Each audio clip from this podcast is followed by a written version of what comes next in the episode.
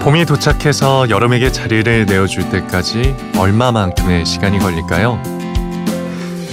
분명한 건 봄이 지나가고 나면 똑같은 생각을 하게 될 겁니다.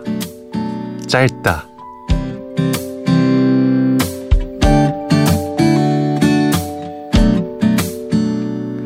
봄이 짧은 건 아마 하고 싶은 게 많은 계절이기 때문일 겁니다. 하고 싶은 건 많은데 왜 이렇게 해야 하는 일들은 잔뜩 쌓여 있을까요? 그래서 봄은 짧고 아쉬움은 오래도록 남나 봅니다. 짧아서 더 소중한 봄밤. 안녕하세요. 저는 아나운서 김준상입니다.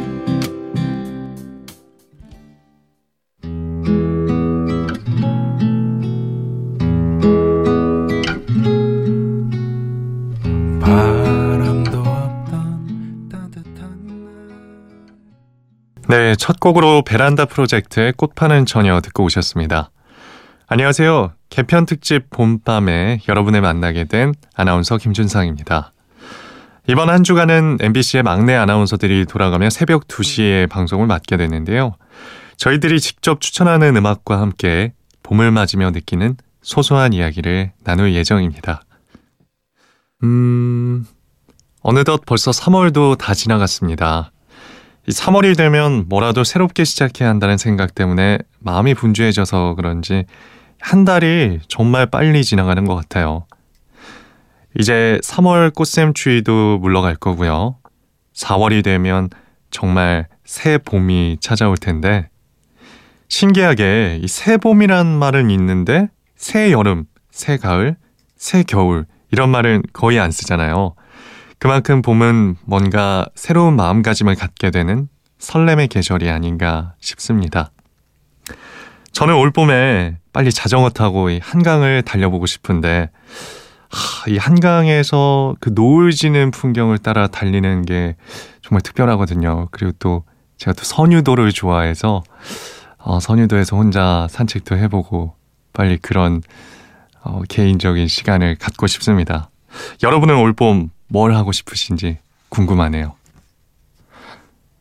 자, 그럼 제가 고른 두 곡 듣고 오시겠습니다. 어, 성시경의 눈부신 고백, 자이언티의 꺼내 먹어요.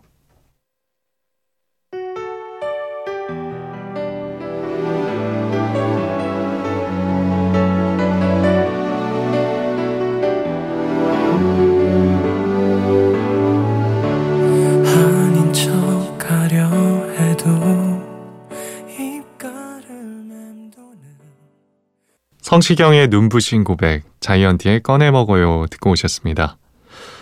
2017 개편 특집 봄밤 아나운서 김준상과 함께하고 계십니다. 새벽 2시 DJ 부스에 앉아 있으니까 감회가 새로운데요.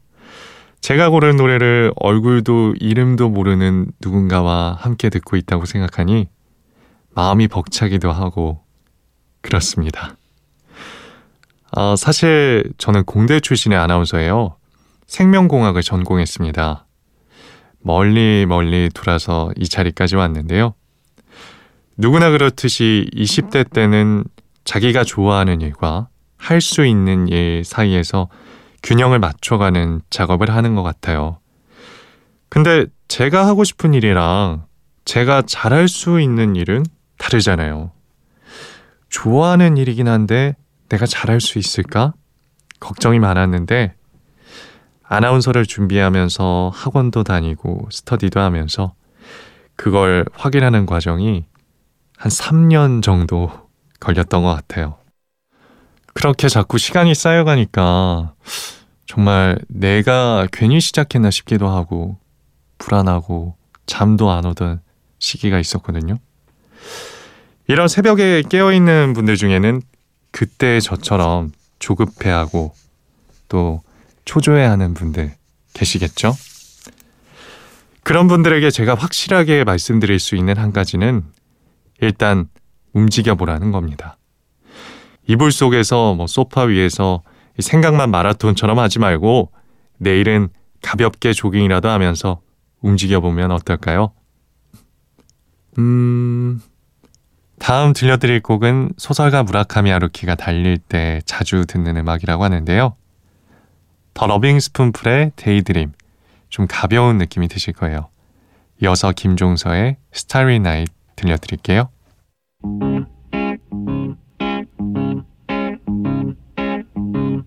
A day for.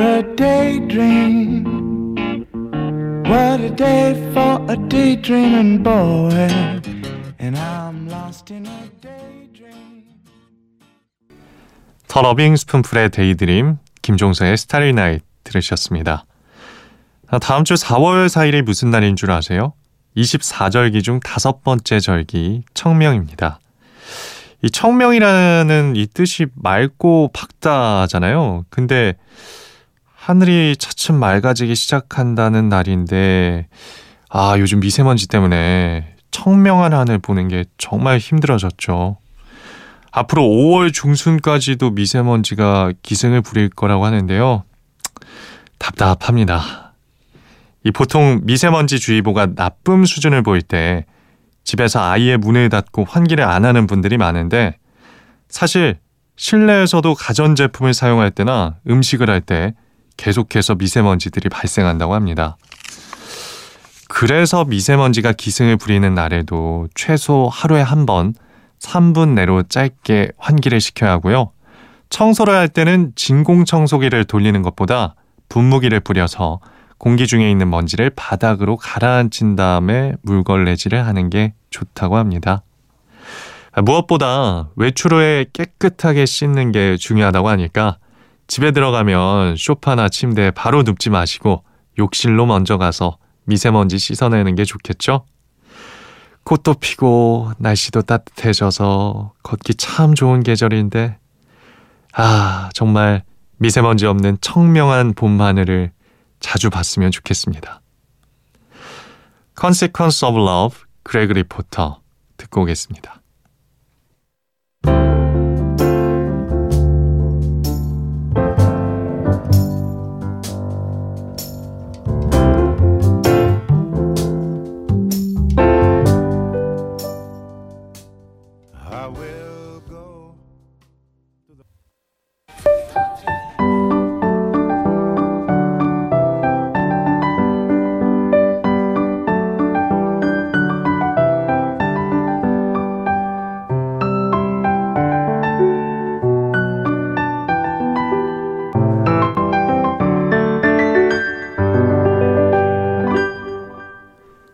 (2017) 개편 특집 봄밤 여러분은 지금 MBC 라디오 개편 특집 봄밤을 듣고 계십니다. 저는 아나운서 김준상입니다.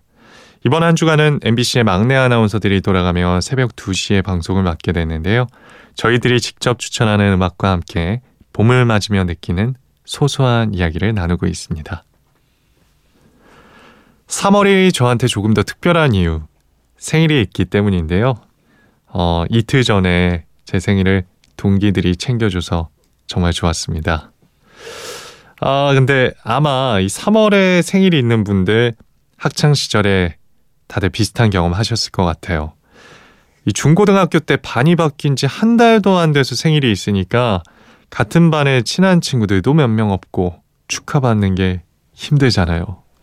그렇다고 야 저기 얘들아 나 오늘 생일이야 라고 말하기도 어색하고요. 늘 찬밥 신세였는데 어, 대학생이 돼서 맞았던 생일은 좀 달랐어요. 성인이 됐다는 설렘도 있었고 개강 전에 OT 같은 행사들이 많아서 친해진 친구들도 있었거든요. 스무 살 제 생일에 뭘 했는지 자세히 기억나진 않지만 친구들하고 너무너무 들떠서 야, 내 생일 최고의 생일이다. 너무 재밌다. 계속 이 말을 반복했던 기억이 납니다. 아마 어, 그 정도로 술을 많이 마셔서 어, 그래서 즐거웠던 건지도 모르겠네요. 근데 만약에 만약에 말입니다. 이 스무 살의 나로 돌아가서 제 생일 파티에 참석할 수 있다면 저한테 그렇게 말해주고 싶어요. 준상아, 내 스스로를 과소평가하지 마라. 돌아보면 제일 아쉬운 게 20대 때는 너무 위축되기도 하고 겁도 나고 해서 그 시절의 가능성과 에너지를 너무 작게 생각했던 거 아닌가 하는 생각이 듭니다. 혹시 방송 듣고 계신 20대 여러분, 어, 같은 말을 전해드리고 싶어요. 스스로를 과소평가하지 마세요. 제가 20대 때 즐겨 듣던 노래 두 곡입니다. 전람회의 기억의 습작, 브라운 아이드 소울의 Love Ballad. 이제 버틸 순 없다고 음, 휑한 웃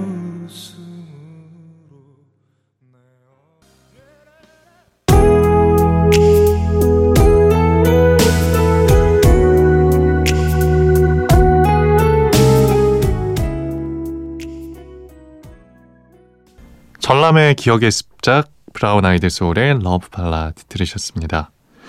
저는 보통 한 곡에 꽂히면 질릴 때까지 들어야 하는 타입인데 이 두 곡은 아무리 들어도 문득 문득 생각나서 다시 찾아 듣는 곡입니다. 저한테는 소울푸드 같은 곡이에요. 근데 저는 음악 말고도 영화나 만화책도 본 걸 또 보고 또 보곤 합니다. 이상하게 내용을 다 알고 나서 보는데도 재밌어요. 뭐 영화 중에는 뭐 인셉션, 비긴 어게인, 신세계 그리고 만화책은 뭐 슬램덩크, 원피스 뭐 엄청 셀 수 없이 많은데요.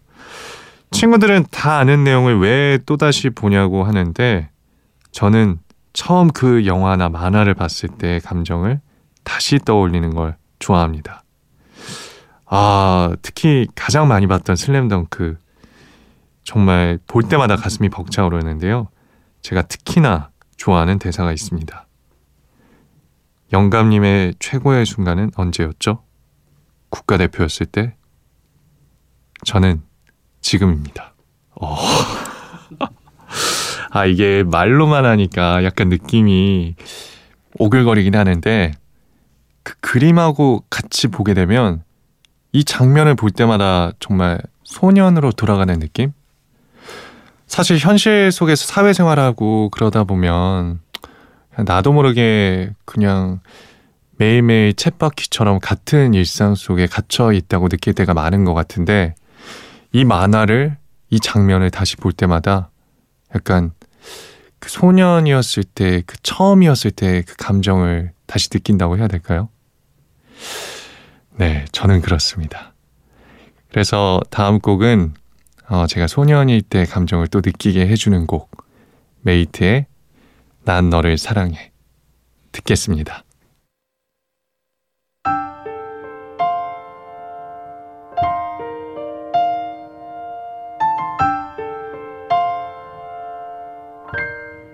우린 너무 달라 메이트의 난 너를 사랑해 이어서 옥상 달빛에 선물할게 듣고 오셨습니다. 아, 벌써 끝나갈 시간이 거의 다 돼 가는데 끝나기 전에 제가 여러분께 꼭 소개해 주고 싶은 노래가 있습니다. 바로 고 김광석의 사랑했지만인데요. 이 노래를 너무 좋아해서 동영상 사이트에서 사랑했지만이 나오는 영상을 거의 다 찾아봤는데 고 김광석 씨가 이 노래에 대한 일화를 얘기해주는 동영상이 있어요. 원래 김광석 씨가 이 노래를 안 좋아하셨대요. 그대를 사랑했지만 그저 이렇게 멀리서 바라볼 뿐 다가설 수 없어. 이렇게 말하는 모습이 사랑에 수동적인 것 같아서 싫었대요. 근데 김광석 씨가 어떤 모임에서 연세가 지긋한 할머님을 만나게 됐는데 그분이 이런 얘기를 하시더래요. 내가 어디서 이 노래를 들었다. 비 오는 날이었는데 동네 앞에 지나가다가 한 가게에서 흘러나오는 이 노래 때문에 비를 다 맞으면서 가게 앞에 서서 이 노래를 듣고 있었다. 근데 집에 와서 아이들한테 이 노래가 뭔지 아냐고 물어봤는데 아무도 모르더래요. 그래서 그 노래를 잊지 않으려고 계속 따라 부르며 마음속에 담고 있었는데 어느 날 라디오에서 사랑했지만이 흘러나왔던 거죠. 그때 방송국에 전화해서 노래의 제목을 알아내셨다고 하더라고요. 그 할머님이 김광석 씨한테 이렇게 얘기했대요. 이 늦은 나이에 16 소녀 같은 감성을 되찾아준 노래다. 그 얘기를 듣고 나서 김광석 씨가 사랑했지만을 더 열심히 잘 불러야겠구나 하는 생각을 했다고 합니다. 연세가 지긋한 할머니 마음속에 있던 16 소녀의 감성을 되찾아준 노래 같이 들을까요? 김광석의 사랑했지만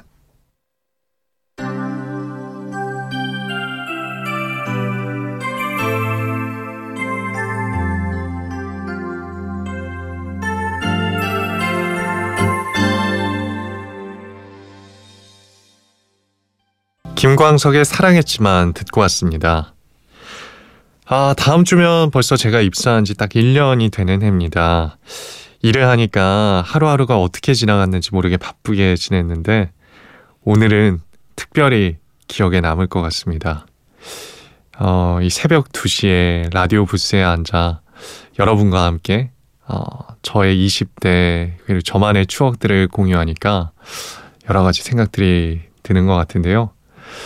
어, 삶이라는 게 정말 음, 내게 특별한 순간들을 하나하나씩 어, 기억해내고 이렇게 남겨놓는 과정들이 아닌가 싶네요.